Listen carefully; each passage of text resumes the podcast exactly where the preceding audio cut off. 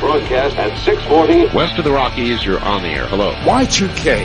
How can we prepare? Stop a few of their machines and radios.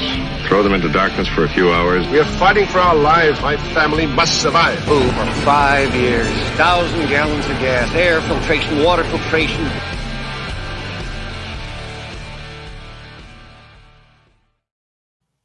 Coming at you from the frozen tundra that is east central Alberta, Canada. Streaming live on YouTube, Twitter, Twitch, Rumble, and Odysee. Welcome back to the workshop where we create community, find freedom, promote preparedness, and share success. I am Toolman Tim. Today is May the 12th, 2023, and this is episode 306 of Workshop Radio. So, how the hell is everybody out there? Oh, it's been a busy day. We were running around tonight till about three seconds before we went live. One of them nights, so it's always good. Got a lot of shit done today, guys, and it is exciting. We got a special one coming up here in a minute. Tonight's going to be a reverse interview where Erin from Two, T- Two Chicks Homestead. Wow, try that again, Tim. Erin from Two Chicks Homestead, not Two Ticks Homestead. Although hmm. I've heard stories. So anyway, said two tits. yeah. Oh, that's even better. Oh boy. Anyway, so she's coming on in a minute. She's going to interview myself and Mrs. Toolman, who's floating right next to me here. But before that, we'll get her in our announcements out of the way. Number one, Thrivalist Fair, guys. If you want to meet up in person, we're going to be doing a workshop meetup there around the fire Sunday evening, May 28th. But the event is May 28th, 29th, Addy, Washington. It's a day's drive from here. So if we can make it in a day, anybody can make it in a day. Well, not really, but 50 bucks for the whole weekend for an entire family. Uh, camping is provided there on site. I'm excited. If you want tickets, Thrivalists, T H R I V A L I S T S dot org. Secondly, silver. So we have launched the 2023 workshop silver ounce and out and half an ounce. They're half spoken for. So 10 of the 20 that I'm selling as a, a one and a half are spoken for. They're going to be $100 this time because silver's been up when we bought it. Kind of sucks, but it is what it is.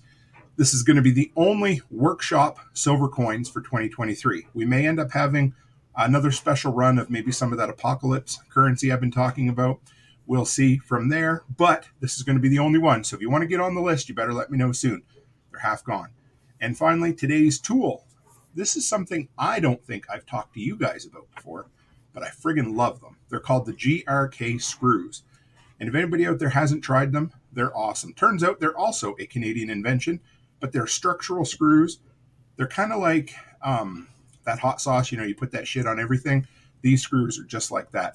About a year ago, the guy at the hardware store talked me into them. He's like, if you buy them, you're never going to regret it. And he's right. I use them for everything. So I've been using these four inch, and I said they're structural. So they're not like regular deck screws that you can't use to, you know, hold things up, only hold things down. Well, 5 16ths thick. They take a Torx drive bit, and those things will hold I'm sure they'd hold a Volkswagen to the side of a, a, house. So, anyway, check them out. I got the link here tonight 100 pack from Amazon. So, with that, let's throw everybody up on screen here. Give me one second, see if I got the right.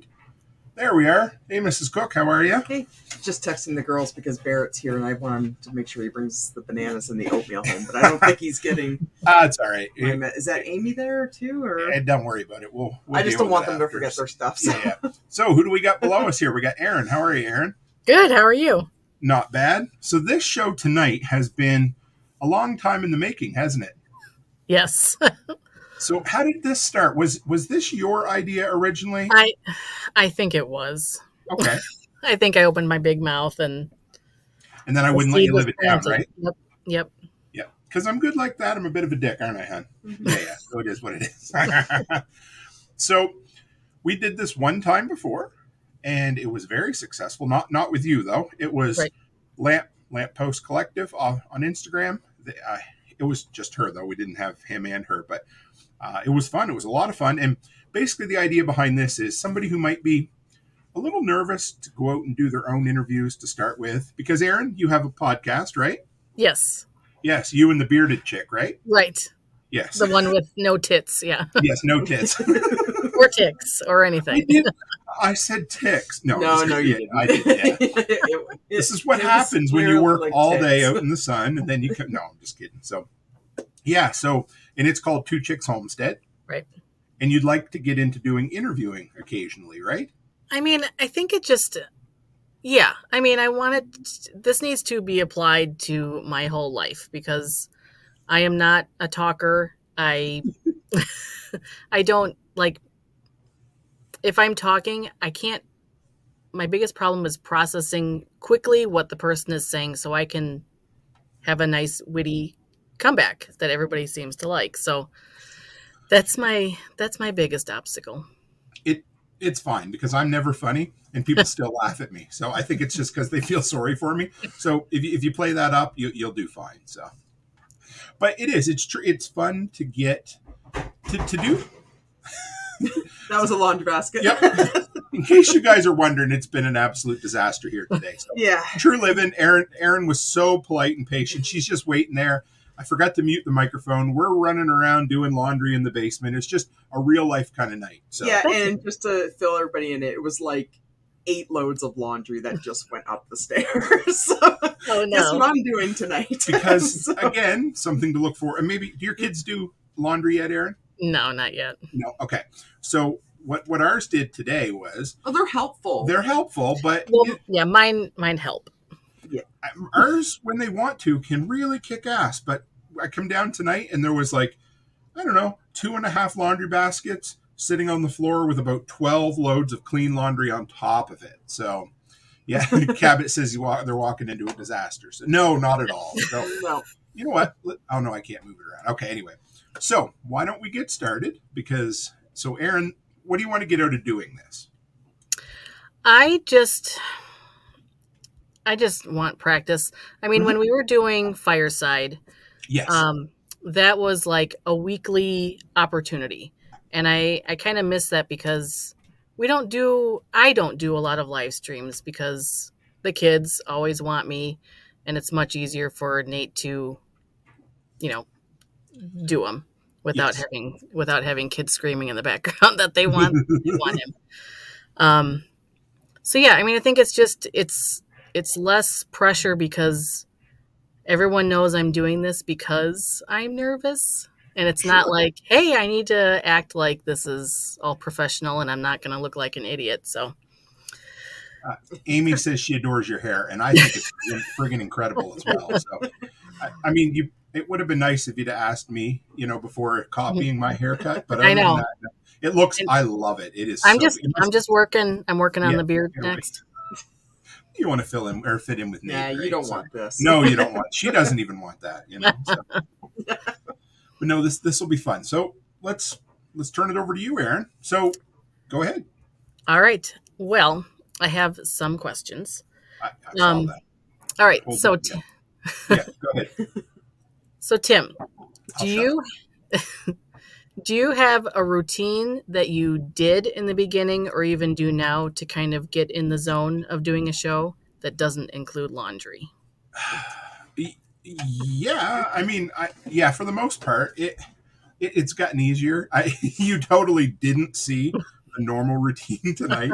Yeah. So okay, we'll start with so Thursday episodes. I kind of treat them a little bit different. They typically, other than like the other night, they they have a lot of prep work. So like if it's um a disaster episode where I'm talking about you know like a, a natural disaster or the um, history of prepping, you know those are like uh, maybe six to eight hours worth of prep work. But kind of the normal, you know, Friday, Saturday, Sunday night, I would say about a two hour prep time. So I would come down about five o'clock, right, baby? I usually by five o'clock I come down and put my notes together.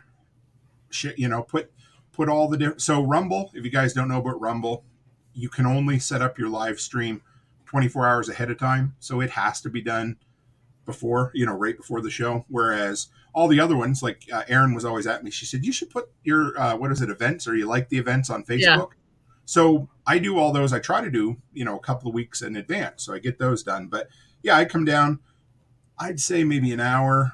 I put together my show notes. And then after that, it's, all right, share the links on social media, uh, you know, link it or pin it in the Telegram group. If I have a little bit of time, I'll post a few things to Instagram, and then usually by about six thirty, I'll go up and walk around the house for a couple of minutes just to get out of my seat before, you know, I got to get into it, you know. And when I first started, the first few weeks, I would like talk to myself beforehand, like, okay, this is going to be a kick ass show. You're going to do great. It's going to be awesome. You know, just kind of like a pep talk, right? Mhm. Eventually, you just kind of get comfortable, and that kind of went by the wayside. But I bet you for the first six months that I did live streams, I would, about two minutes before I'd go live, I'd just like close my eyes and talk to myself and be like, okay, it's going to be a great show, you know, just to kind of, you know, get over the the the nervousness and the jitters and stuff like that. Except Okay. for when I come down here with him, and then he's hauling up twelve loads of laundry. That is very true. Hey, at least I wasn't. do this before you get on the computer. so fucking true. Does that Um, answer? Yeah, yes, Yeah. it does. Um, do you know Crystal Morley? Did you meet her at LFTN? Okay. I, I have her on Facebook. Yeah, She's okay, from yeah. Michigan, right? Yeah. Yes, Not too yes. far from where actually, Becky she's was right born. on Port Huron. Oh, Port Huron. Yeah, so she's she's, right the by American side of where Becky was born. Okay, all right. She posted the other day about the cold showers. Did you see that? How she's No. now taking like five minute, like pure oh cold yes, no, I did to, see like it, and the, Nicole's doing it too, right? Oh, maybe she is Nicole doing. I don't shower? know. I, I, I, didn't I don't hear know. maybe, um, but she kind of made it like you know to get out of your head, and you were focused on like just dealing with the cold.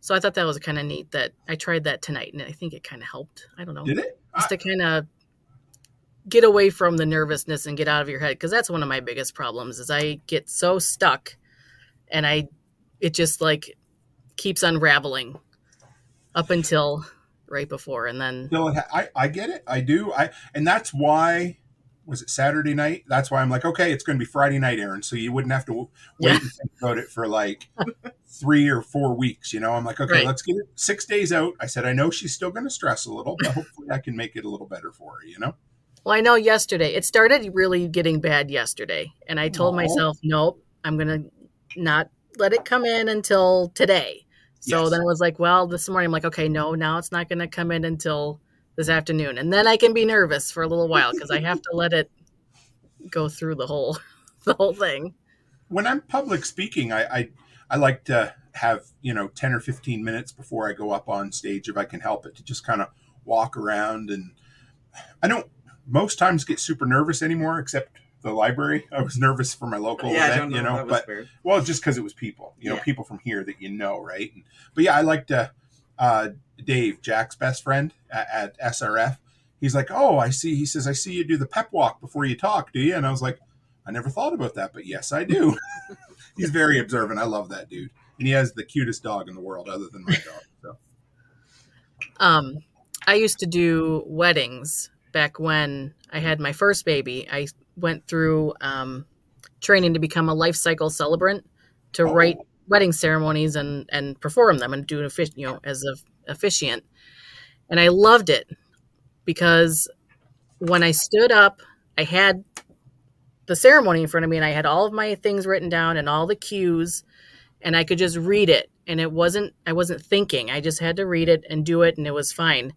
But it was always getting to know the couple and then getting there and having to chit chat that's always my biggest thing is just all the small talk and trying to not just talk about the weather all the time but you're good at it. I mean, we remember all the small talk we did at uh, LFTN. You wouldn't shut the hell up, so you did good. see i don't know i don't know if i remember it that way I'm making that for you. I know you get you get. used to No, I I'm promise. seeing rings now. Can you turn it down? Yeah, yeah, sure. Hang on. Thank you. There you go. All right. I didn't want her to sit in the dark. I didn't want you to be alone. you know, so. So yeah, yeah, no. So that that's kind of the where we where I prep anyway for sure. um, are there any certain questions that you always ask when you do an interview Yeah, well, the the first one is I, it's a good icebreaker, and I found it pretty early on. But the um, what what did you do for your first job in high school? That seems to be something that gets people to gets their eyes to light up, you know. So they, and because it's a memory, right? You got nostalgia, and it kind of breaks the ice early on. It relieves the tension. It puts people at ease, and it's fun. Who doesn't want to hear about you know like um, uh, Bill Forstchen, the, the guy that wrote One Second After? His first job was working at racing stables, horse stables in New Jersey when he was like 13 years old. So you can imagine the mafia stuff he probably saw, you know, in New Jersey in the 60s because he was born in 1950, I believe. So that that's one. Um, one I've been uh, I come back to quite often now is, especially when I'm talking to entrepreneurs, I love I love to when, once they've told me their story, I love to ask them something along the lines of, "So, what do you think? You know, yourself ten years ago would think about where you are today? You know, or you know, with um, I'm one I remember um, really good was John Bush. When I interviewed him, I said, "What do you think that the John Bush who was living on a school bus because he, you know, couldn't afford to live anywhere else would think about the John Bush today who has dreams of owning a, pi- a private plane?" And uh, I, I like that question because it really brings people, it brings them back, but it it really it, it opens them up. You know, they, they, people love to talk about it, and and for me, no matter what question I ask, I always keep asking questions until I find the thing, and I always say it that makes their eyes light up, the thing that they showed up to talk about, and you know, for some people it might be food preservation, for some people it might be entrepreneurship, and for some people it might be transformer toy collecting. I don't know, but whatever it is that they are drop dead passionate about, if my questions get to that point, I'm happy. That works. Um, Becky, what Oh, was, what was your your biggest hurdle in starting your business? Um, my biggest hurdle. Yeah. We we had getting started with. I mean, we we Well, al- we, al- we almost gave up, but I mean, yeah, well, personally, I think uh, one of the biggest hurdles that I would face, honestly, is probably being a woman. I, and I find that because when you when you go to like that's why they like when you look in the government sites, they have so many entrepreneurships and grants and stuff for like women in business and everything is because women get turned off a, really easily and and like you Erin not like i have like i have a hard time talking with people and i have a hard time i don't know i guess you could say i have a hard time like i don't really have like i have a hard time making friends right like because i'm i'm i'm very like i'm extroverted but i'm introverted at the same time maybe that makes sense um but being in a small town where we're not from it's tough. that that made it a lot more difficult um, because like you know you're in a small town you don't know if you're going to be accepted and you don't know if you're going to fit the mold of everybody in this town which obviously we we don't.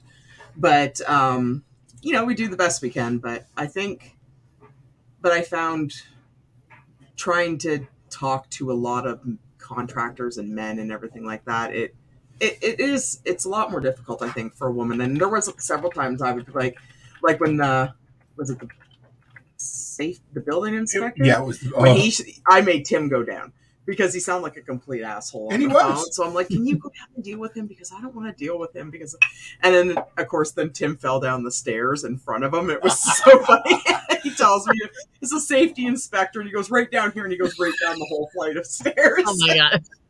he was wearing big ass winter boots, Yeah. and uh, I called the guy out on his dickishness, and he relaxed a little, and then I fell down the fucking stairs.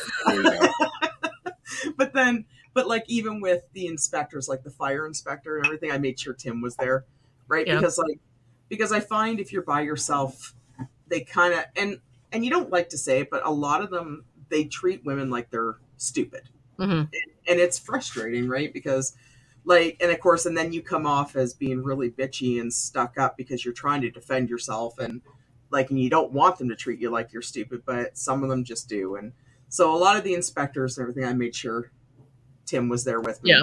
because just so they didn't talk down. And uh, same with a lot of the contractors. And like a lot of the younger contractors are good Yep. because they're all you know about our age and they have wives and stuff. Yeah. i find it's like the the 60 plus crowd they kind of like they they're a little bit more demeaning Yeah, and stuff when it comes and i and i don't understand. I mean i think different generations right like maybe they think that a woman should be home and you know what i mean that kind of stuff and but um no i like that i think that was probably the biggest hurdle and but now i'm at the point now where they'll call me and they talk to me directly. So it's just because they know I'm the one that si- signs the checks, and he does. They don't, they don't worry about me anymore. no, they want to get paid. They got to talk to me. Right. So, Yep. yeah, but um, but no, it's it's that was that was probably the biggest one. I'm just And a you pretty- start. Sorry, go ahead. I just said I'm just a pretty face now. You started it during COVID, right? Uh, actually, we opened March first, 2020. Oh, Uh, oh, so like 2021. 2021, sorry. okay. I was gonna say right before. Okay, Yeah, um, it was right in the height of Oh yeah. COVID. Yeah, Just as they were talking about shutting down daycares again, and Yeah. oh, and every friggin' week there was a new rule or regulation that we had to follow. It was it Yeah. was fun, wasn't it, baby? yeah, like, but we we just figured we were home anyway, so we are sitting at home, and my sister had her little guy, and they like they weren't supposed to be, but they were at our house anyway. So I was like, well, we might as well just go hang around at the daycare and watch a couple kids, right, and make some Yeah. money at it. So and that's what we did, but then then we got shut down because then COVID came through, and it's like But we, But- we figured from the start that if we could if we could launch a daycare Yep. during a pandemic yeah, and and keep it alive, we figured then it, it, we're probably setting ourselves up to do quite well down the road. Yep. Yeah. and we had a lot of support too, like because uh, Amy's mother-in-law gave us really cheap rent. Right.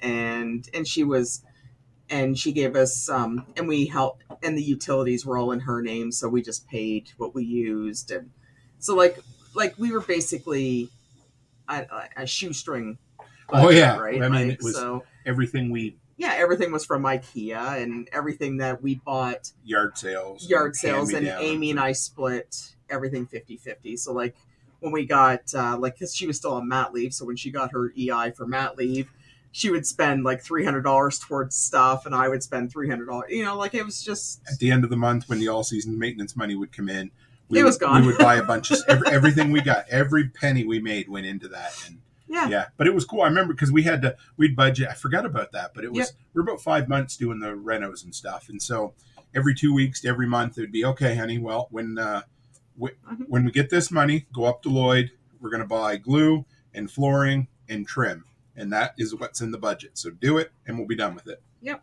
And then we you found a yard sale. There was a daycare shutting down in a city nearby us. oh nice. We went up and you stood in line for a long time. yeah oh long my time god! because that it was like a covid yard sale Oh, so they were they were only allowing like 10 people in at a time and i was just it was so miserable but um But you got a bunch of I stuff. got a bunch of stuff, and then I got like those great big huge nine hundred dollar carpets for like a hundred and fifty dollar.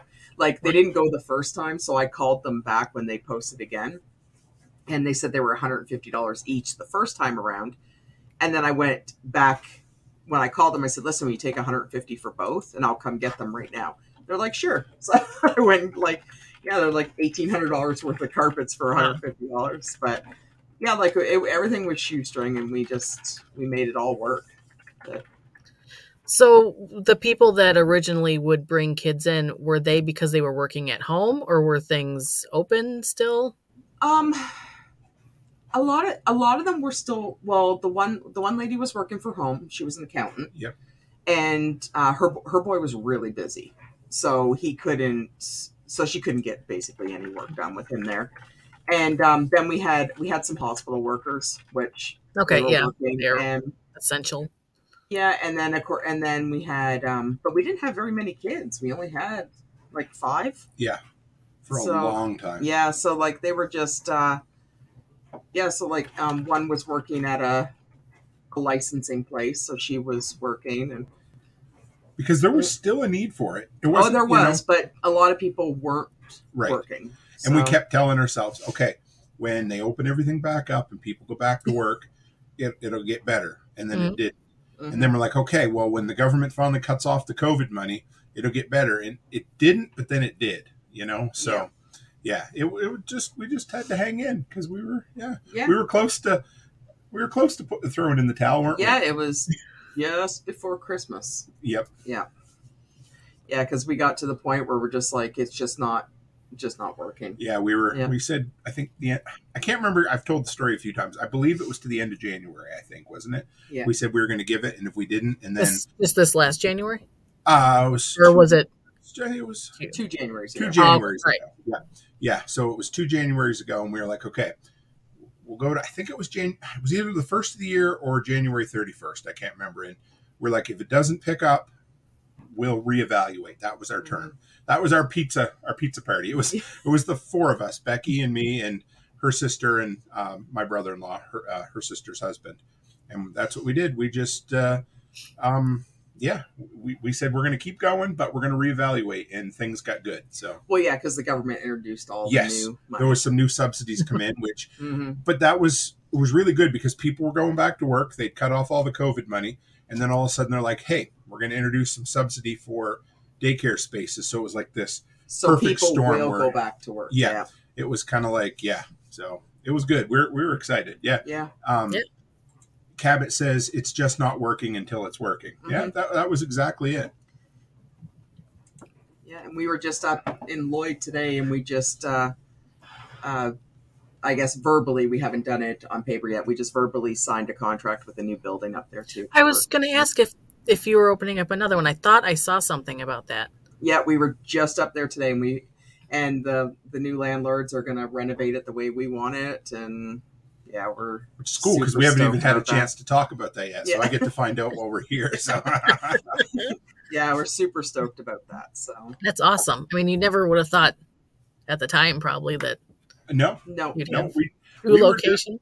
we honestly when we first started it, we I mean we knew there was a need, Mhm. but it was mainly to give you and Amy something that you could do, so you had a job that made money, so that you didn't have to work for anybody else because we wanted that independence, right? exactly. Well, and Amy, um, like with uh, her little guy, she she went when she had her oldest boy, who's that's Noah. He's going to be ten in August, and um, she went right back to work as soon as he turned a year old, and she thought that she said that she kind of she felt bad because she missed a lot of those milestones after he turned a year old. So there's quite a gap between Noah and Adam, and Adam is going to be four in July.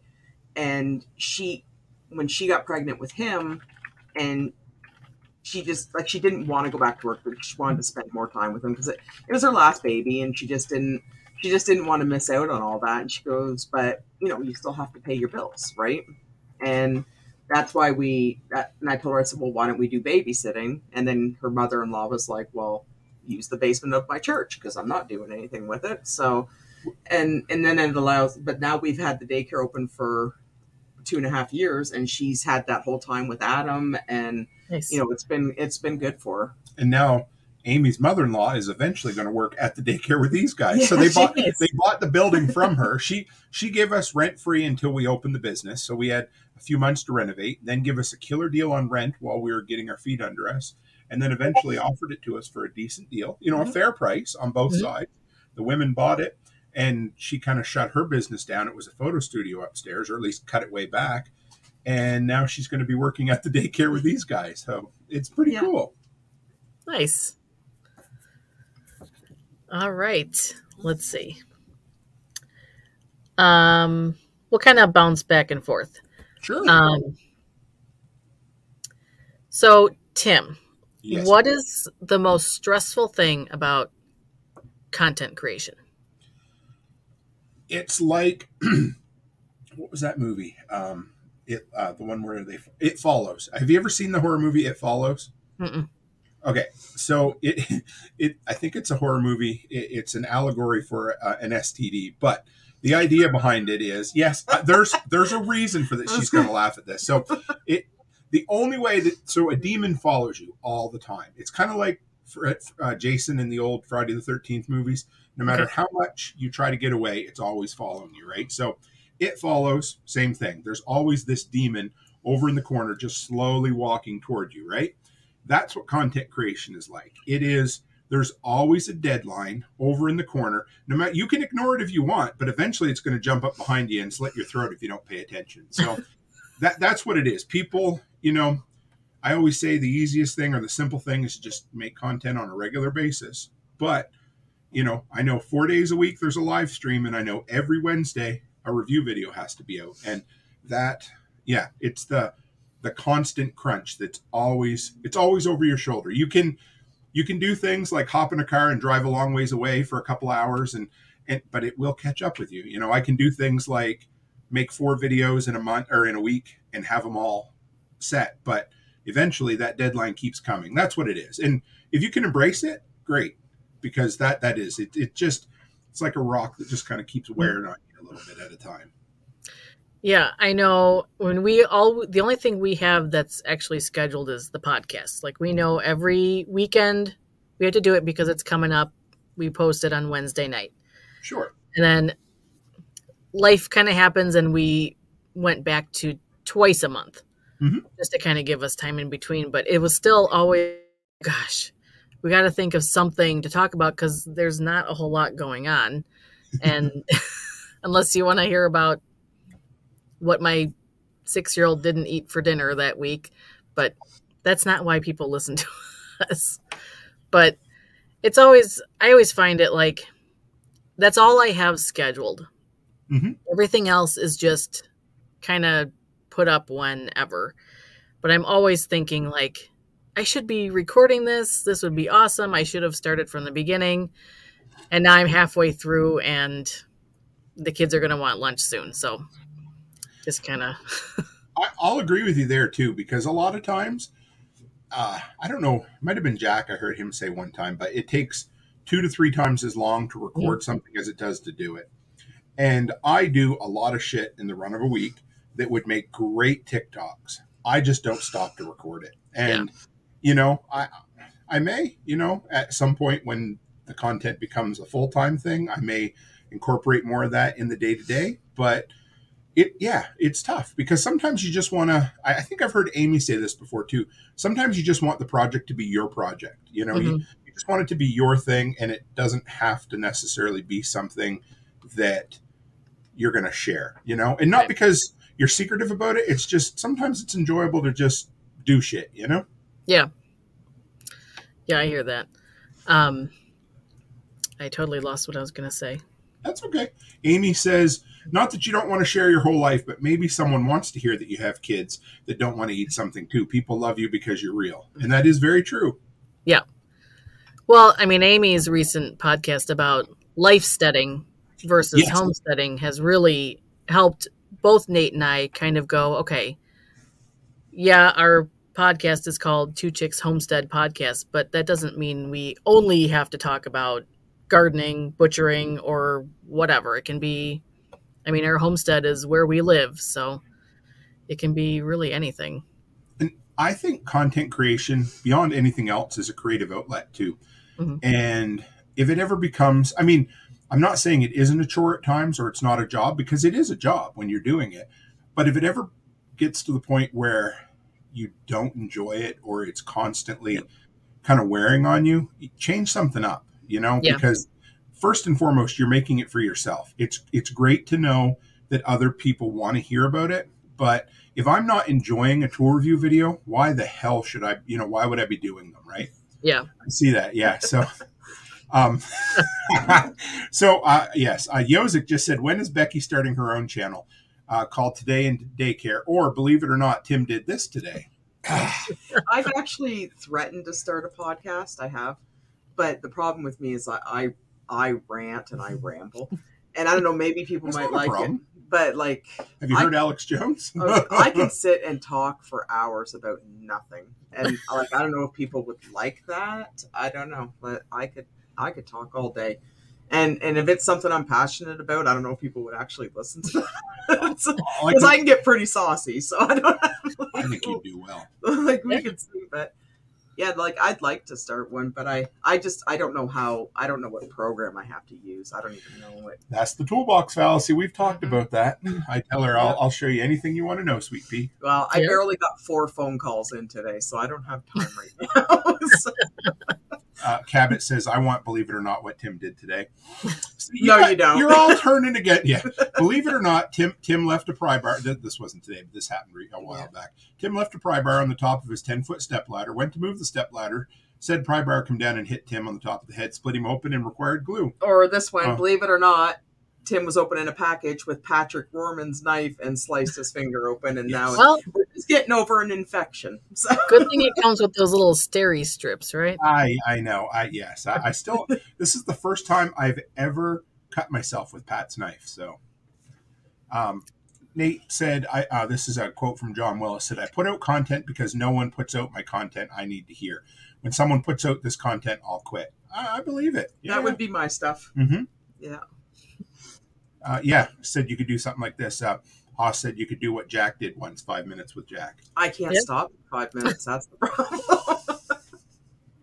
I'd never. Now you have two shows already. Okay, I'll shut up. Go ahead, Erin.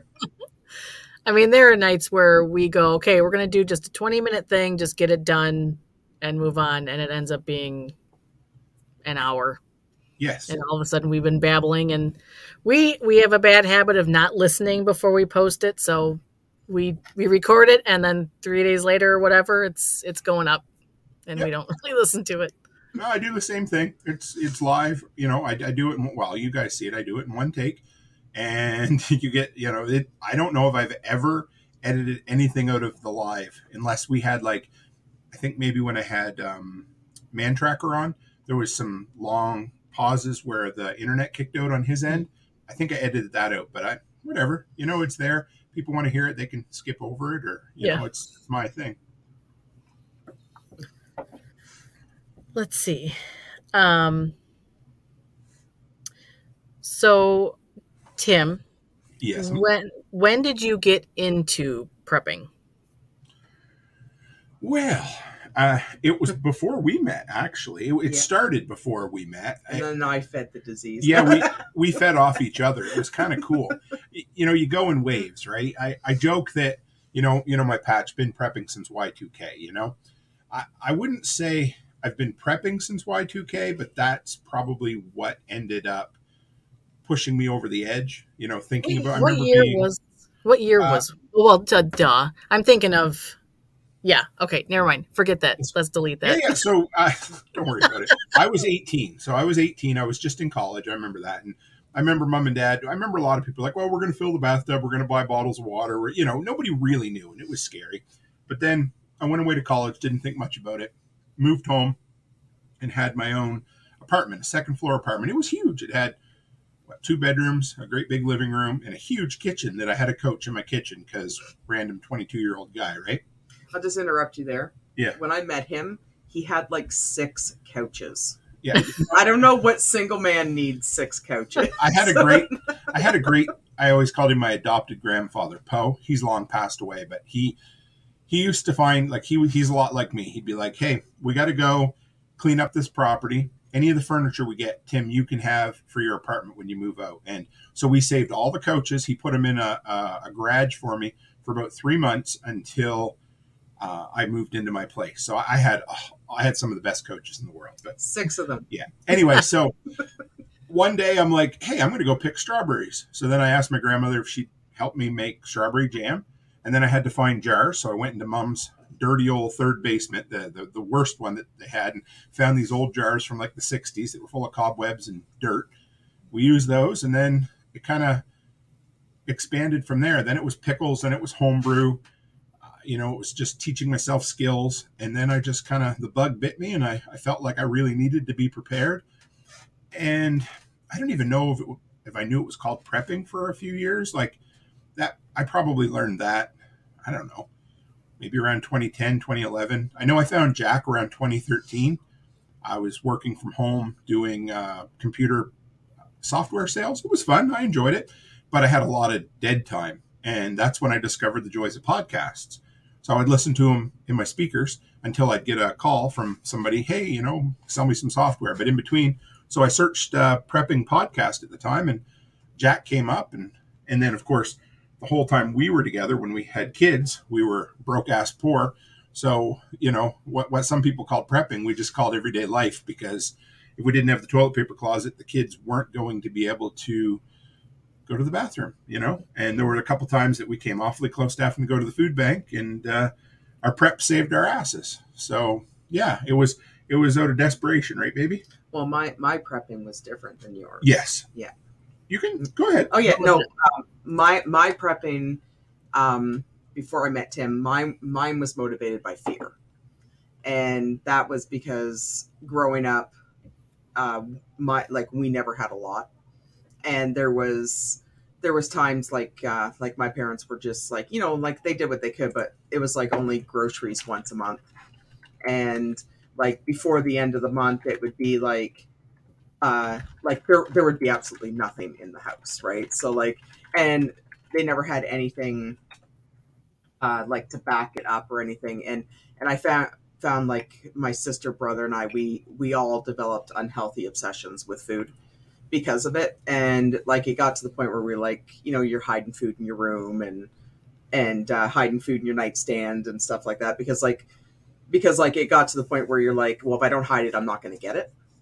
So it, it, it, developed an unhealthy relationship with food and unhealthy and then at, when um, the kids came along it was like i i never wanted them to have that. Mm-hmm. so then it was like the whole okay but then but we didn't do it right sure like because like uh, i never ever wanted them so i started i had this really bad habit of hoarding so i would like take all the money i had take it go to the grocery store and spend every dime I had on everything. And then it would go to the house and then in and then not realizing that okay, I did not need to spend that much money on the food because now I'm broke.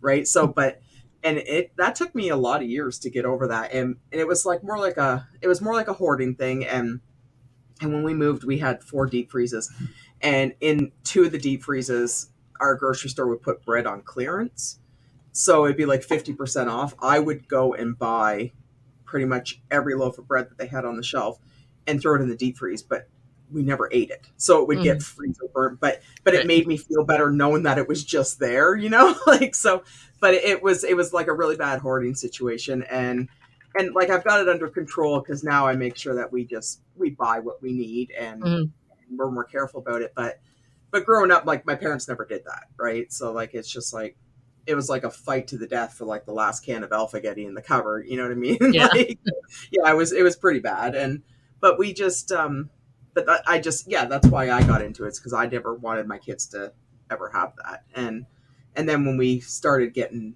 smarter about it, then it became we had a plan. Then we had a plan, yes. and then it was our passion. Yes. and then it's the thing we live for, and and now we have a half a year's supply of dry food in five yeah. gallon buckets in mylar bags that we're we, we've almost yeah we're going to double that up this year to make it a year but we, yeah no but like 15 years ago i would have just thrown bags of noodles on the shelf yeah. to the point where they were so stale that if you cooked them they would just crumble into pieces right? Like, or we would have we and the expiry to, date would have been ridiculous on them and we would have went in and be like we went to walmart and they would have had like duck sauce for three cents a can.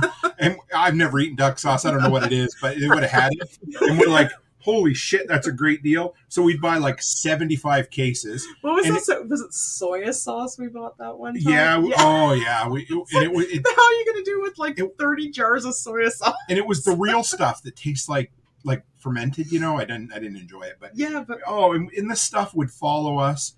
We, we moved a lot years ago, so we'd mm-hmm. go from house to house, and we're like, why do we have this? So, you know, it, it it all came out of yeah. It was like these big so. jars of soy sauce, yeah, and was. I think we bought like thirty of them. Yep. I said, "What the hell are we, we going to do?" With We had these? some. We had some blocks of lard and shortening. The fucking stuff had been for ten years. Before I we had a box, uh, a thing of shortening that I think we still had that I brought from out east. Yeah. And I think we just threw it away like a year and a half ago because it was in the back of the cupboard. We didn't know it was there, but it was so gross. It had like leaked through and it was all oily. oh my gosh. you guys turn, turned in tonight for the real shit. I'm telling you, we're, we're spreading the real dope tonight because yeah. this, this is true. This is all true shit. Yeah, it's all true. Yep. yeah, I know. Um, with gardening, I got into it because I just enjoyed it. And then it came to where, oh my gosh, I have to have a garden because we're going to starve because the grocery stores are empty. So I would plant everything and we wouldn't hardly. I, I mean, I'd have one tomato plant that would have like one tomato, but thank God I had that one tomato because yep. I had strawberry jam and mustard pickles on my shelf, and, and I was pickles. I don't even eat mustard pickles, but I was sure I could survive the zombie apocalypse. He won't eat pickles. Yeah. He so. hates pickles. I still I haven't canned pickles in two years because there was one year that I just that's all I did was canned pickles, and we eat them like once a year. We bring out a jar of pickles. Yep. I, Is I there- saw a meme the other day. It said uh, for for a small investment of one hundred and fifty dollars, we're five to six weeks away from getting a single twenty five cent piece of produce off our vegetables. I was like, "Yep." right. If that doesn't sum up Yeah. homesteading and gardening, I don't know what. Yes, yes. So now this year, because I always do my own seedlings and start everything at home, this year was a huge fail. I have no idea what happened, so none of the stuff grew. But yes, yeah. So we had lots of volunteer squash last year, and I thought we were going to survive all winter on squash, and they all rotted.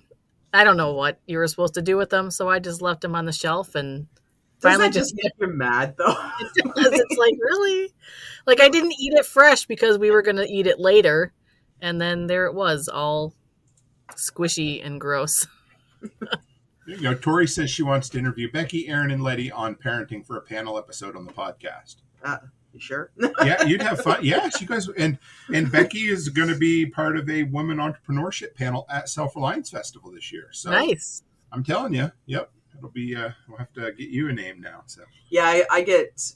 Uh, well, it was was it last year?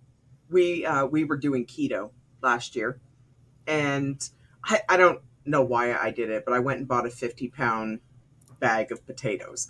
I'm like, you don't eat potatoes when you're on keto. and so we put them down in this pantry, oh, and we cleaned them out last spring, and they were shriveled up, Ugh. and the roots were probably about eight. But the- there was like that much potato left out of fifty pounds, and I think the bag weighed like two pounds. Oh, That's all that yeah. was left. they were just air. it's like I don't even know why I bought them. Right? we always try to support local people with their vegetables. yeah, because they were we, Anita's, and Anita does have good potatoes, but We just never eat them. So there you go. yeah No. i mean i would i would come downstairs and every day because it was right next to the the the washing machine i'd be like i should probably get rid of these squash but it's like well there might be one that i'll want to cook and then won't want to eat because it was next to all these it was a mess and they smell too. oh yeah Not as bad as potatoes, but they yeah. But yeah, some of them were like rock hard and empty inside, and it was like, what the? Heck? Could almost carve Look them, like maybe. the- I should have like made the turkey. birdhouses or something. Oh, that would have been good. Yeah. would have looked like the turkey on Lampoon's Christmas Vacation. You know?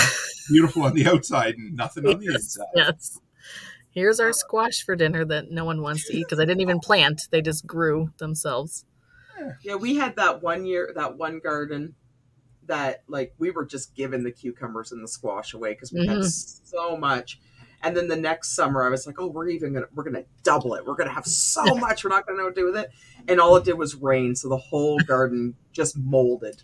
So we ended up with nothing, and I was so disappointed. There was one year I planted my potatoes three times and they Yeah. rotted in the ground three times. And that was the last time I had a garden. That we had a garden here in our box in the garden box outside, Yep.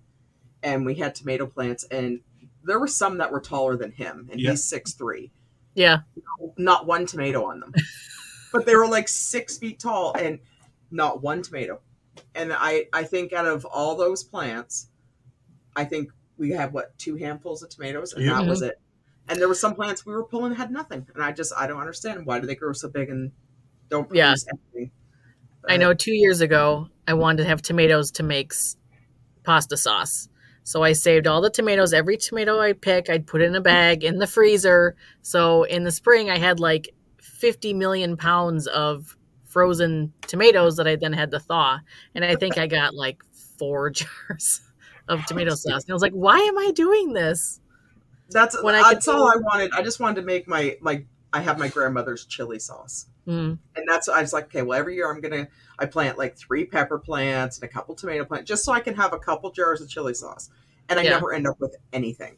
So I said, well, I'm gonna plant berries, and I planted berries last year, and then this jackass decided to plant com- uh, comfrey No, in in the it, no, it was Chris Dixon's fault. He gave them to no, me. he planted them and they like choked out my raspberries and my Oh, blueberries. no. So I got to transplant them this year. But yeah, I wasn't too. I didn't get anything, but we got lots of comfrey though. Did really good go. with that. because you can eat that. You can't eat that. I make my mouth numb. Free salad, yeah. Yeah. Feel fuzzy. Um, all right. So you were into the prepping before Tim, because that was one of my questions, is if you kind of got it from him or if it was kind of brought together. Um, let's see. So, what did you first, Becky? What did you first think when Tim started asking you to kind of co-host some of the live That's streams? good one. Um, I th- I was nervous. I was because I I don't speak at all. Like when I was in high school, I took English classes, and my public speaking things, my teacher allowed me to record it on a tape and hand it in because I couldn't go up in front of a class because I go beat red, and and I was so embarrassed, and I I just I just couldn't do it. And then um, but then when I when I started coming on, now I'm at the point I'm like I, I enjoy it. I like coming on now, and I will tell you, I can see a huge difference from Yeah. when, I mean, even from the beginning of like the, um, I keep calling it This Is Us, but it's The Last of Us, Yes. the beginning of those ones uh, to now. I mean, it's, Getting It's her on every huge- Friday's helped a lot. it I- has helped a lot. And I actually stood up at LFTN with the microphone, I heard, I heard. which, which like 15 years ago. No, Well, I mean, even last- have probably got me there, but I mean, I think even last year was more like you were just there because you were on, Tin you know, out of town with Yeah. Tim. Yeah. And then you just kind of found, found your spot. yeah, like I'm I don't know, like it, I don't know, maybe it's an age thing. Mhm. you know how you get past like the certain age where you just don't give a shit anymore, right? just I don't know, like I just I I think I'm at that point now where I I cuz like growing up you're all, you're always worried about what people think or what people are going to say or what they're going to judge or oh if I'm wearing and of course with me like my face would go always be red so I'm like oh they're going to know and and I'm like oh am I wearing the right clothes? or anything like that and then and then ever since we've opened the daycare Mhm. and we went through a little bit of the hurdles and then i had a, an incident with a parent where most of the time i would like because like i'm a people pleaser so i'm just like okay i let people treat me like shit and mm-hmm. talk down to me and everything. And then i got to the point where i'm like i, I basically i basically kicked her out and her kids out and i said no you're done. I'm not dealing with and then ever since then it was kind of like you know what? People aren't going to talk to me like that anymore. And and then i got to the point where i'm just like i just don't give a shit what people think about me anymore. Yeah. like they either they either like me or they don't.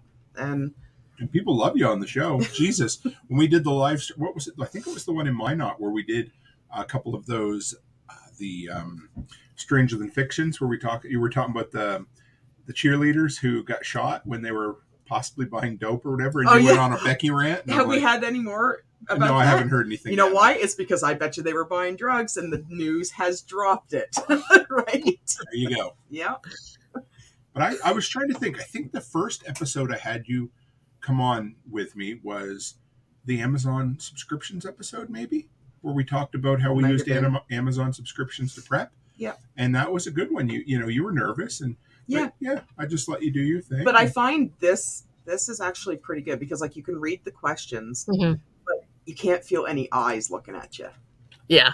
so it makes it that makes it a lot easier but um because i find when you when you're talking to a crowd and you make eye contact with certain people you're just like oh Yeah. Wait a minute. What am I doing? yeah like and then you kind of clam up and you and you don't know what you're gonna say anymore but i find that that's even passed with me quite a bit yeah, you're so doing great, baby. Yeah, I know when we first started even just doing the podcast, I mean, it was just Nate and I just, you know, BSing back and forth. And it was, I was nervous. Like, it was weird, you know, knowing that this is going to be recorded and sent out and everything. Um, but yeah, that it's gotten a lot easier. And now it's just, so you You know the do it. market. Oh, probably. But the way, but the way we talk on here, this is how Tim and I are always are. Like we, like when we're in the car, Sorry. like driving long distances. This we talk like this all the time, and it's like you know sometimes we'll just get on a rant or Yep. something about, it and we just talk back. So it just kind of, it's just like I'm talking to him. That so it's kind of like the same. That's what makes it fun Yeah. because, like I said, we just we just spent seventy hours in the vehicle together, and I would say thirty of them she was awake. So um, during the during those thirty hours, we never run out of things to talk about. no, you, know? should hear some of our conversations. They're Yeah. pretty wild. like, Well, maybe we'll do an interstate live stream. Sometime. Yeah, but like- was like just, whatever. random Yeah. stuff, and Yeah. you're just like, we really just have a conversation about that? You know? but but they're fun. So yeah, I know there's a lot of times where Nate and I are going back and forth, like, wait a minute, stop. We need to write this down or at least go down and record because it'll never sound the same. True. yeah, Uh, Haas has a question. We can come back to that after I start it, so don't let me forget, and we'll we'll go, we'll come back to Haas's question later, Erin. So Okay. All right, let's see. I gotta see what I've asked. Um, I did have some questions that I got from the audience prior to this. Oh yes. Oh, this should be good. Um, what is the best thing that you guys have ever cooked for each other? Oh man. Pro- Tim doesn't cook.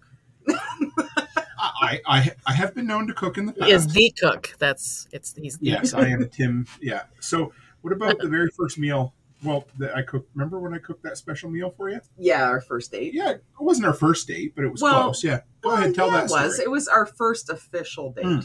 because our first technical date was we were with a group of friends and we went to the club and we were all drunk, right? But And then we sat up and talked till the sun came up. yeah, So, but that wasn't technically a date. Like our first official date that he asked me out.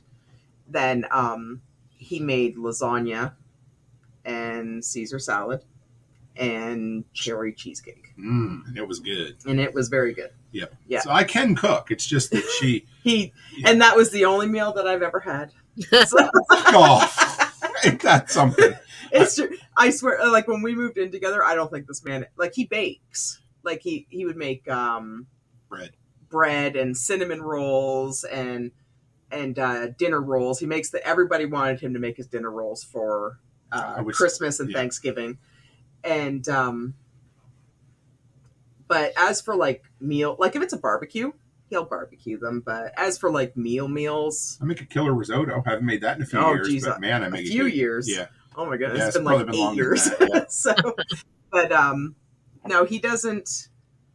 But now, like, We don't. it's a much at all. confession. Yeah. Uh, now it's kind of like I'll be at work and he'll message me and he'll be like, "What's for dinner?" and I'll be like, "Subway." and that's that's basically We're usually dinner. coming and going both ways, you know. But yeah, I, I'm trying to think. I mean, there's lots of things that she makes for me. I gotta recently. It's probably the sausage and gravy, the, the biscuits and gravy that you make are just fucking incredible. But uh, I make a good shepherd's you pie. make a great shepherd's pie, great roast beef.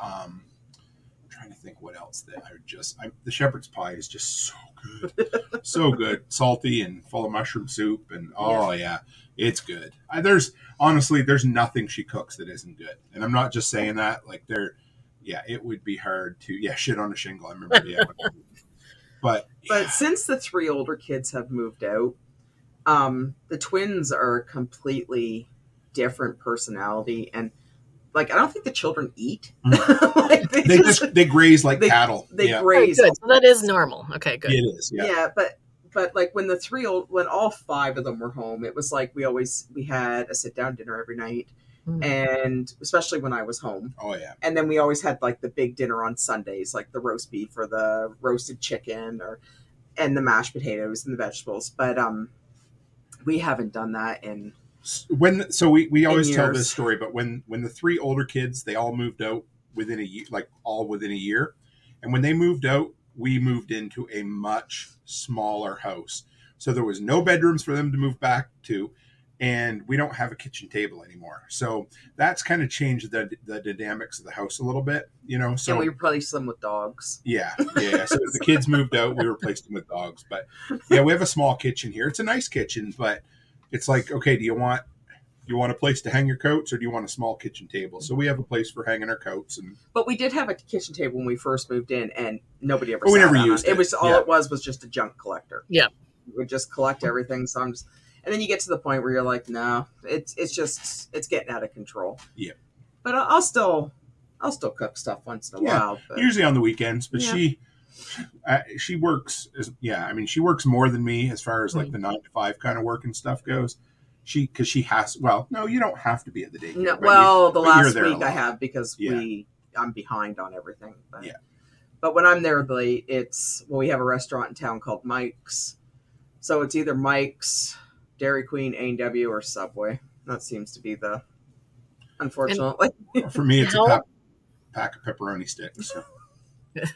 How old are the twins again? They just turned 13. Mm-hmm. Okay. Thirteen going on thirty. Yeah, they like I don't know. They're in this whole where they're eating like yogurt and fruit stage. So Yeah.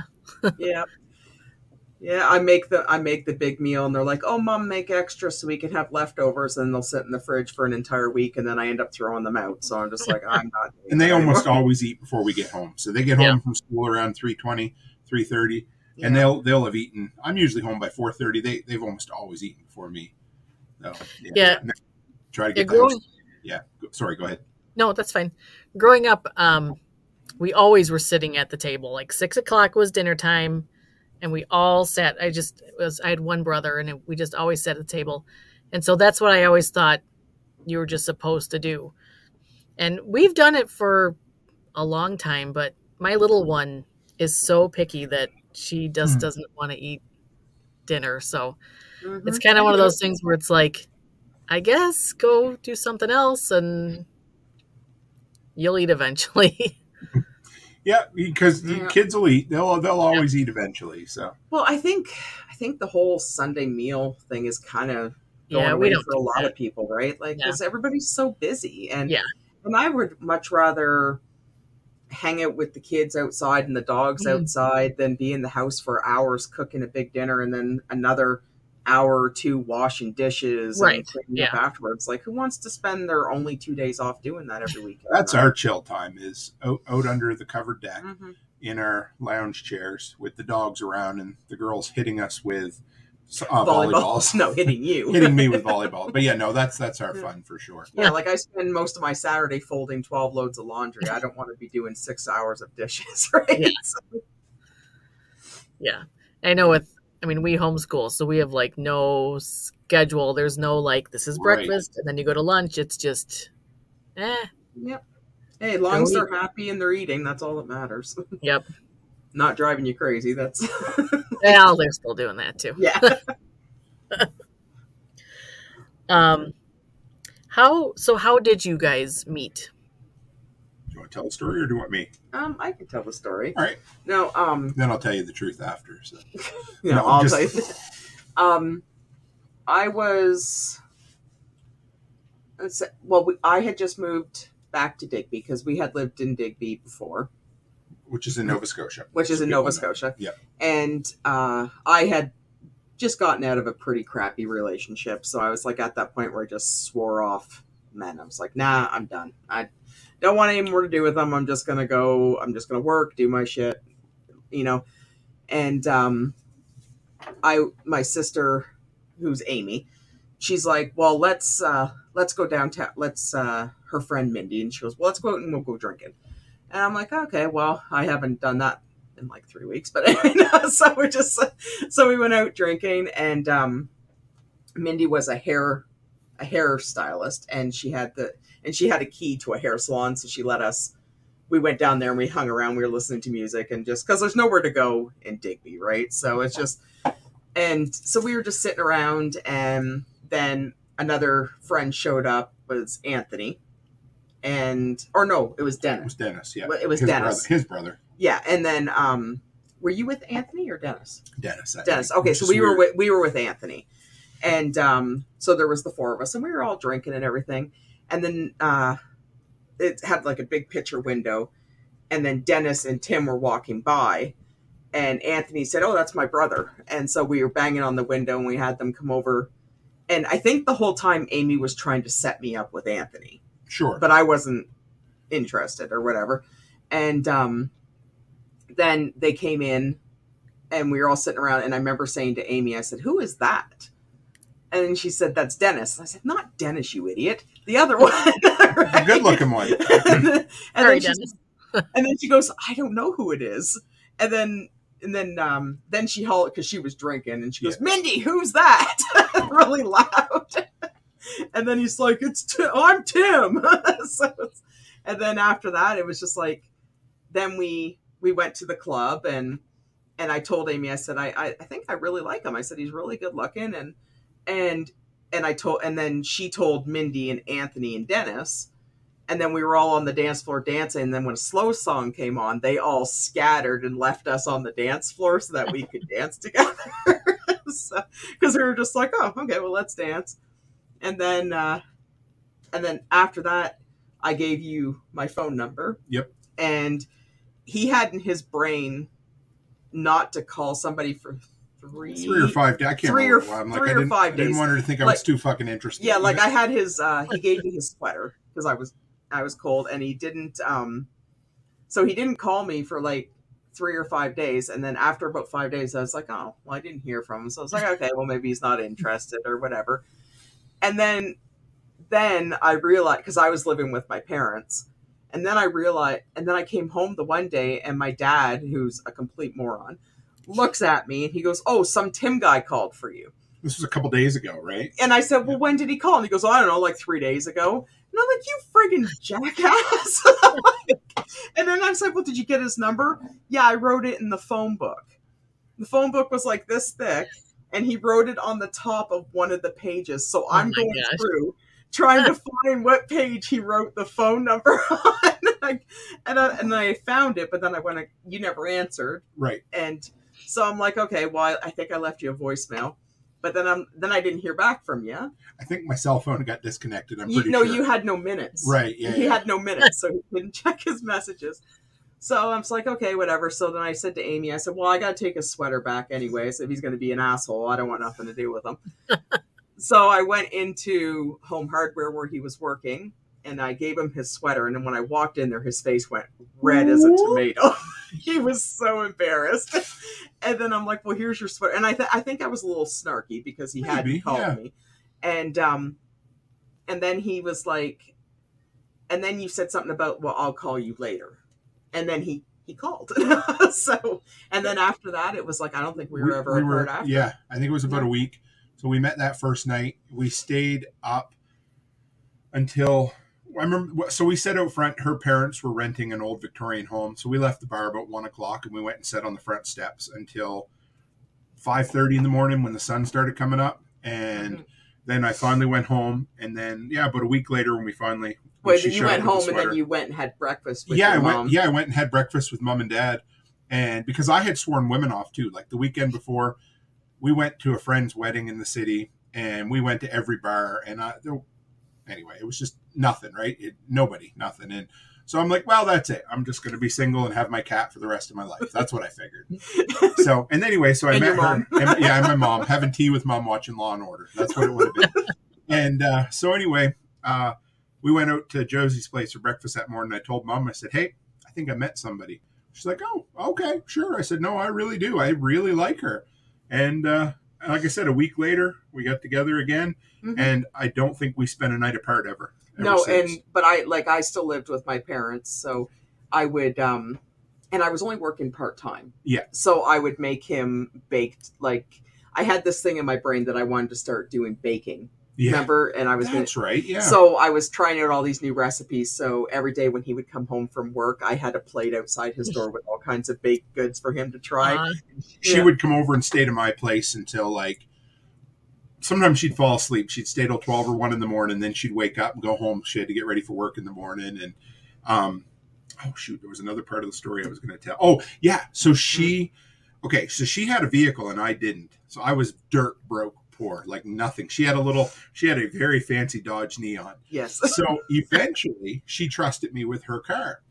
And the she- look on his face i'm like i'm like i gotta go to work and he's like oh okay. And i'm like well aren't you gonna drive me? And he's like you want me to drive your car? And i'm like yeah just make sure you come pick me up. I don't care. Yeah, but right? there's a better part to this story. So the very first time she gives me her car, this has never happened to me in my life.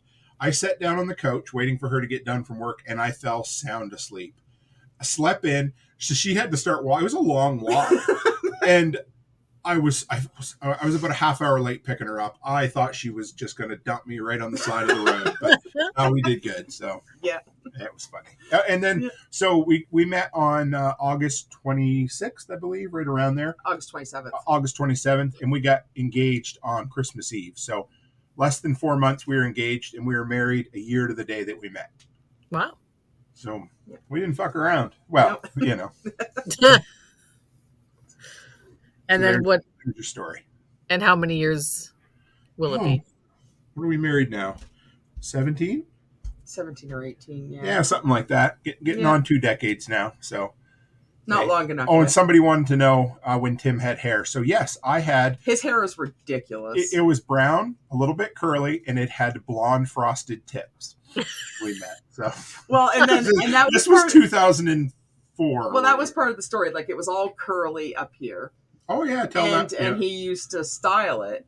And he said to me because he didn't have any money, and he goes, "Could you cut my hair for me?" I was like, "I don't know how to cut hair because I used to do my dad's hair, but it was just a buzz cut." And uh, and I'm like, "Well, I could try," and I screwed it up so bad. and I'm just like, "Why don't why don't we um."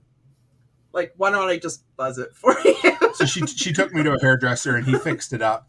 And after that, she buzzed it every time. I was cool with that. Yeah. Oh, I messed it up so bad, and it was like it was like short here and long here. Oh, it was because I I've never cut hair in my life, just the buzz cuts. I bet you there's a picture of that Halloween party when we were first dating. That's where I, I, had bet that. you I have. I it. could Will probably show find up on it. there. It might, or if you can bring it up, yeah, I, I probably we could probably share it, but we can keep asking questions. It's- we can probably bring it up on Facebook while we're at it here. Yes, so, I bet whoops. you I could. But yeah, so yeah, that that's our story, and I'm sure we have lots of other stories. But that was I was I was pretty proud of getting married one year to the day we met. I thought that was pretty cool. So Well, my grandmother always said that if a man doesn't give you a ring within six months, they're not worth keeping around. that, that was my Luckily, Nate, yeah. So luckily Nate's Nate's sticking around. yeah, Yeah. He's, he's a pretty good dude. I mean, he's a bearded chick, right? So yeah, That's true. Are you looking Um, for? try. Let's see who gets Yeah. the question first here. Well, I had one more question. Okay. And it was um how do you handle the in-laws? That was a question from the group. Okay. Must be nice. Well, I'll, I'll go first. Um, You go ahead, sweetie. Um, well, my my my dad, uh, he passed away in 2011. So, like, it's hard to explain. Like, it's hard to explain. My my dad, He loved people, but he wasn't a good dude. yeah, like he he wasn't a very like he he would do anything for you, but he wouldn't do anything for you. If That kind of makes sense. Mhm. Um, like he he loved the kids. He'd do anything for his grandkids, anything. Um, growing up, he wasn't a very he wasn't very like we weren't very structured. Like by time I had met Tim, I was I had moved forty six times. So, and that was like because my mom was a gypsy and she would move around a lot, and and I went to like five different elementary schools and i just like i i never had any friends and we had we didn't have that that's a little bit Yeah, yeah. we didn't have any real structure anyway and uh so like because like my my main structure was my grandmother and she passed away in 98 so but when i met tim and then we went to his parents house i i couldn't fathom that somebody was actually born and raised and still lived in the same, house. house in the same town. I, I didn't even know that happened. I was just like, I and of course, and his dad, like, because my my dad could never hold a job. He he could never do any of that. And then, but his dad worked at the same job for like forty years. I was like, I like, what is that? Right? I, I'd never met any of it. And and his mom was the same way. Just kind of, uh, like they were just so I, I like to me it felt like it was like a TV show because they were so normal, right? And and and it was just like like I I love mom and dad. Like I I I don't talk to them as much as I probably should. That's my mom and dad she's talking Yeah, that's his Yeah. mom and dad. Like um like I love them to death and I pro- I wish I like I probably should talk to them more. I'm not like it's just I and I feel bad when I don't talk to them. But they um there's one of you and Mac. Your Yeah. hair is all crazy in that one. But um but I we don't like, but they live in Nova Scotia, which is five thousand kilometers away, or how many miles is that? Yeah, thirty five hundred or Thirty five hundred. Yeah. miles away. So we don't we don't get to see them all that often, and and uh, but like I no, they were I don't have any issues with them at all, like none at all. They're um they're good people. They're they've they're they've always supported us. They always you know like whenever we tell them something. Like they don't ever like oh well you Judge- sh- judge us they don't they're or- not judgy like they like they're good people. And I've like I when I first met them I you know I was in awe of them right? But but other than that like there's not nothing more I could there's nothing bad I could ever say about them. Yeah. Uh, That's true. yeah so yeah, yeah, yeah, yeah. So I don't know where to go from there, but uh, yeah yeah, um, yeah, I, you know, it is, it is what it is. You know, like I said, Yeah. Be- Be- Becky's dad was, he he met well. He had a lot of issues. He's been passed for 12, 13 years now. He's been Yeah. gone. So he died young. He was 50, 51 51. Yeah. Um, never get to meet her grandmother, but she sounded like a pretty fucking incredible old lady. Yeah. So yeah my grandma was lady. pretty yeah she was I'm just like my grandmother I'm, I'm, she was pretty incredible um yeah like Tim gets uh he gets pretty like my mom's lives one street over from us and she and she works at the daycare and yeah there's all this crazy here Oh my! So there, was me there. That was. It's pretty hard to see. I, there's a picture of us. At, if you can find the Halloween party Mhm. picture, that was when we were very first dating. This was. This is a little while after, but there there was a little bit of frosted tips you can see there. and that's our oldest girl olivia and Yeah. that's our middle girl gracie there And then here's here's another one. There's a little better one for you there. that's Yeah. I was starting to bald a little bit there, but I still I was still trying to keep it kind of um what's the word you know like I, there was no frosted tips there, but I was still using gel for whatever reason. So, um, yeah, so th- th- if Becky can find it, I'll show it to you. But in case anybody wanted to see, those are a couple of pictures of me when I was much uh, much younger. So less handsome, but younger. So let's get rid of that. yeah i'm there. trying to find the halloween i know it's in here Yeah. So, uh, oh, do you have a favorite cocktail? No, but she has a favorite drink. What, what's your you? Well, okay. When we first met, you were drinking. Um, well, it's uh, it's a fruit wine, like a sparkling fruit wine, hmm but it was uh, what? Um, shit, what's the name of that brand that you like so much? Arbor Mist. arbor mist Not real expensive, but you liked the. It is the holiday train, Nate. Yeah, he noticed that picture there. The holiday train was in there. So we that was the year. I've told here. I'll bring this back up for a minute. So I Oh, told yeah. Years ago, we moved. We we sold everything we had and moved to Saskatchewan, thinking it was going to be better. I took a job sight unseen at a hardware store. Thought it was going to be great. And six months later, we tucked tail and moved back to Nova Scotia. So uh, you know, we we made some memories. We we got to see the holiday train for the first time. This was Christmas of 2007, so that is 16 years ago. And uh, yeah, so it's funny how life changes, but uh, and you think things are going to go the way you think they're going to go, and then they don't. Mhm. But as far as a favorite cocktail, she's not. I I have made old fashions for her, but she says they're a little strong. yeah So I'm going to try it with just a shot of bourbon next time. I think she'd like it because she's had sips of mine before that she really liked. yeah there's not really But when it, i like pina coladas yes, and i like and um but at Christmas, I usually pick her up a bottle or two of Arbor Mist. The blackberry Arbor Mist was your favorite, wasn't it? I can't Yeah, find This those. One- Oh yeah, And what's that? Uh, the greens, the key lime slushy stuff. I like. Uh, is that margaritas? margaritas. Yeah, yeah, I do yeah. like those. Yeah, yeah. So she yeah, anything fruity and sweet and, and icy like a slush. She, and she- doesn't have that gross alcohol aftertaste. I can't handle that. You ever had a mudslide, baby? Oh, Haas is asking. I have had a mudslide. That's what Those I are was good. that Rod used to make. Yes. Is that that's Kahlua and milk, Yeah.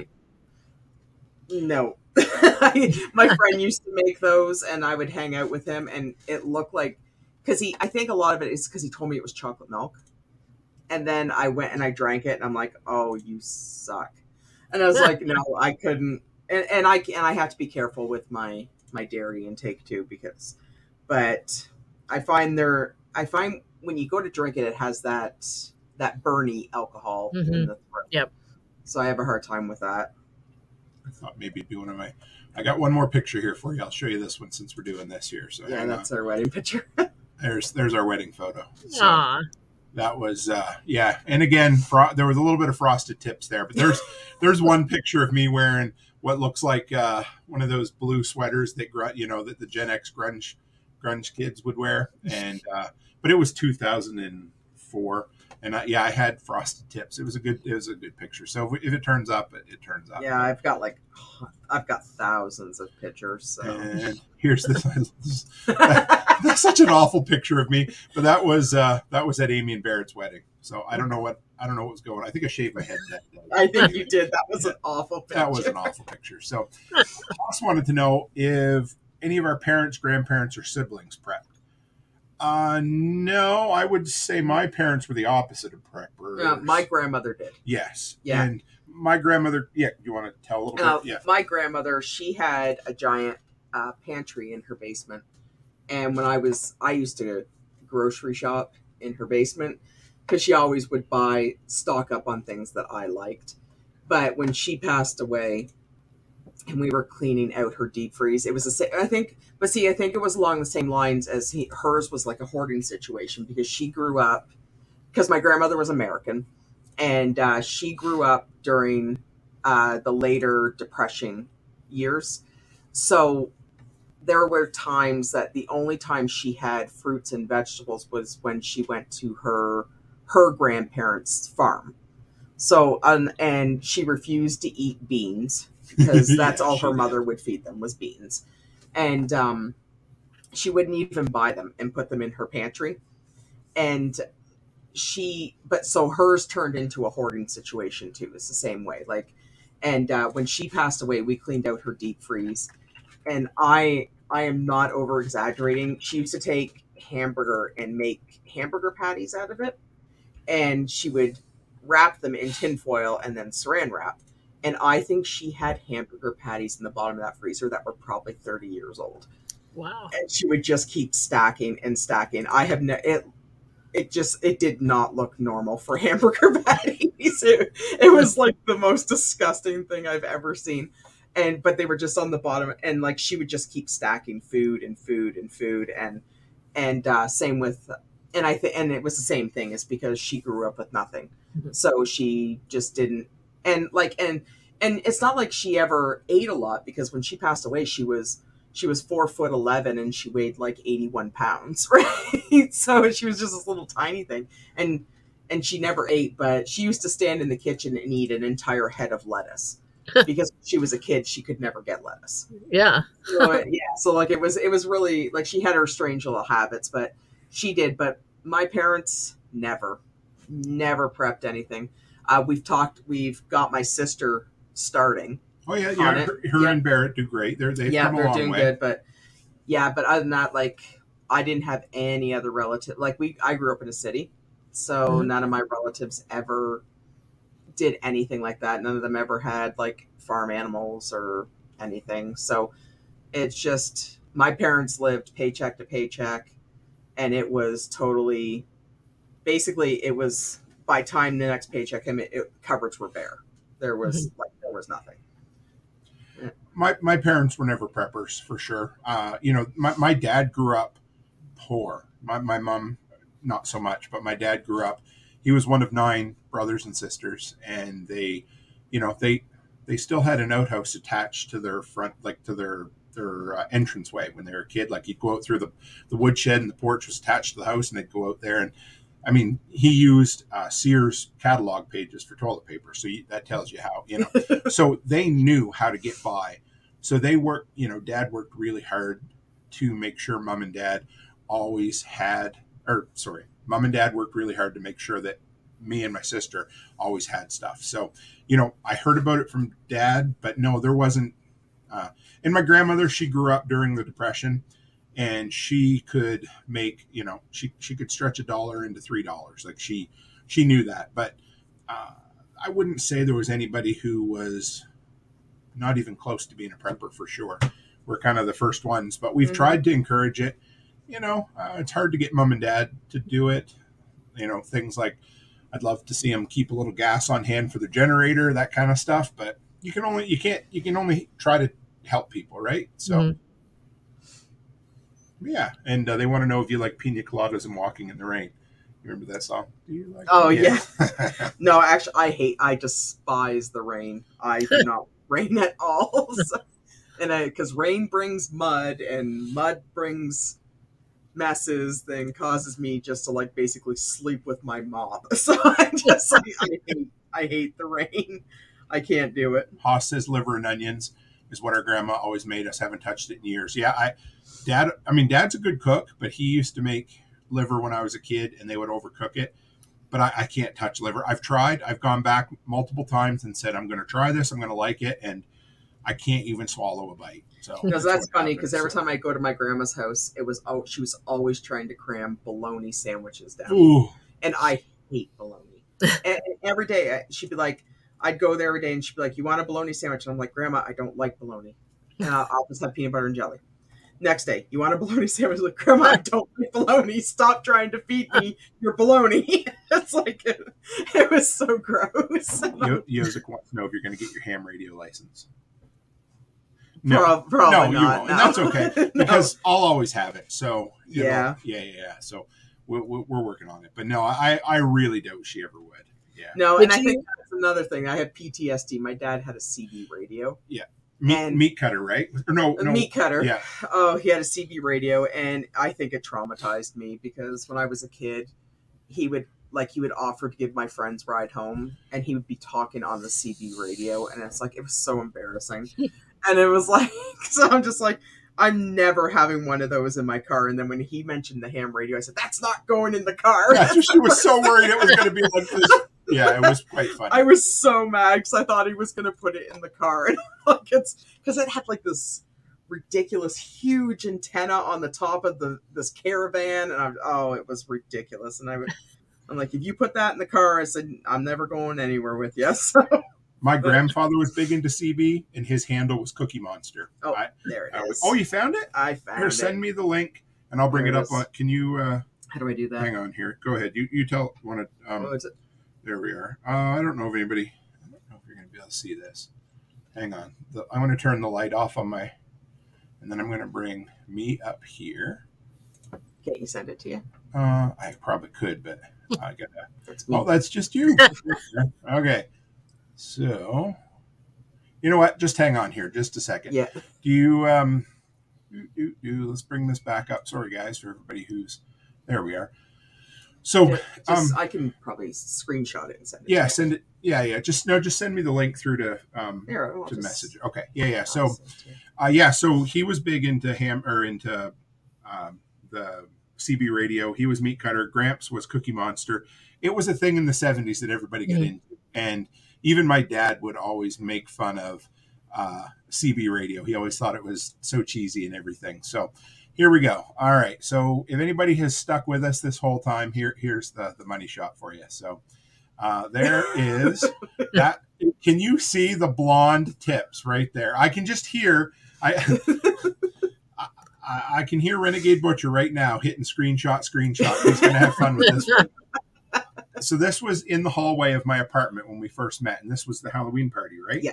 Yeah, we I threw a Halloween party there, and we, we yeah, it was a good time. But so that that was us, very young, very much. Uh, yeah, Maybe not as in love as we are now, but we No. were as in love as we could be at that age. So yeah, and I think I'm holding Mike's. my, yeah, Mike's Hard Lemonade or Yeah. something like that. So yeah, it was yeah, that was that Yeah, was you look night. like you're 12 years old. I. I- where the hell did those years go? My God, I look like I've aged forty years, and yeah. But so there you go, guys. That was it. I'll, you know what? I'll post that on Instagram. That's what kids so- do to you. Yeah. Do you see that? There was hair. this is what kids do. five, Yeah. five years, five kids later, and this is what's left. So Yeah. yeah. I went into the hardware store today, and Rod, I love him. He, he great guy. You know, there's something special about your small town uh, hardware store. And oh, uh, yeah. So Becky bought me a, a hat when we were in uh, Tennessee. A couple hats, the wide brimmed hats that uh, they're like a Tilley hat. Um, Dawn recommended me Yeah. getting one because when we were in Tennessee, I burnt the whole top of my head to the point where it got scabby, and I'll never do that again. So I wore the hat today. I went in and they're like, "Oh, what are you doing?" I said, "Well, I got to cover up my bald head." And Rod's in his seventies and still has a luscious set. Oh of yeah, hair. he's got a lot of and I, I told the story. You know, my dad held on to a comb over for a lot of years. A lot. Of, he's like, I'm just going to keep, you know, combing it over. And you go go in the wind, it would go. You know, It was like these. It looked like dread. it was like four pieces of hair that he would just, you know. So eventually, we talked him into buzzing his head and left it. And so I said, there ain't no way I'm ever going to do a comb over. And so we just started buzzing it because, yeah, kids will do that. It's like Homer. Every time he found out Marge was pregnant, more of his hair would fall out. well, he'd rip it. Yeah. yeah. So yeah, it was yeah, it was fun. So yeah, I'll post that on. Uh, I, yeah, that's great. That it's funny because that was that was pre-digital cameras. Those were those were film waiting. Yeah, for that was an actual and- picture. Yeah. And there's one more picture of me and the kids on the steps of that old church. Oh, gee. I yeah, don't that's think I can okay. We'll, we'll that find one. that sometime. But there there it is in case anybody wants to see. So yeah. Yeah. So everybody they, they showed up to see Erin's interview and they got to see uh, yeah, Hey. you know uh, young young Tim and Becky when we were Mhm. yep That's all broke as a joke but madly in love right. Yeah. Well, what do you think, Erin? You did Yeah. really well. This was yeah. Renegade says I may have to um, may have had to slide back on the video. of course he did. but yeah, hour and a half, and you didn't even seem like ten minutes, did it? Yeah. And you weren't nervous at all, were you? Oh well, I'm not going to say that. You did. You did wonderful. Like really good. I'm proud of you. We'll uh, we'll have to get her. Maybe me. Maybe me. Me and Becky and you and Nate could do a, a four person live stream some night. We could. Yeah. I don't know what we could talk about, but we'll have a lot of fun. So, Amy said, uh, "Great, uh, great questions and lots of stories. Stories are fun, hey? It's, it's always fun." So, well, I, I don't know how I, I should close this out, but yeah, no, thank you guys. This was a lot of fun. I always I love reminiscing, but I'm glad that we got to get Erin on here and get a little more comfortable. And if you Yep. ever want to do it again, you can. But now I expect you to do um, another interview with somebody else. Yeah. So I can't wait to hear your interview on. Uh, it doesn't matter, whatever you want to do, but I, I love hearing it because you guys are, yeah, you're awesome. And Yozik says, I can't wait to hear Erin, Amy, and Becky do a show. Yeah, that would be There fun. You, guys are great. Yeah. Yeah. I, I listened to Amy and Nicole today, their Spicy Sisters episode, and they always have a lot of fun. They, they do get a little spicy, but I appreciate that. so, but thank you, Erin. This was a lot of Thank you. fun. Yes. Yeah. So, guys, um, what do we got? Tomorrow night will be a Saturday night show. What it's going to be about yet, I'm not 100% sure. It'll probably be about the absolute circus that life has been since we came back from Tennessee. And oh uh, my goodness. I'll fill you in on what's happening, where we're heading. And uh, yeah, and then uh, Sunday night is great. I uh, yeah, it's going to be a cool guest. I've got a, a former weather forecaster, and he's now a documentary filmmaker coming on.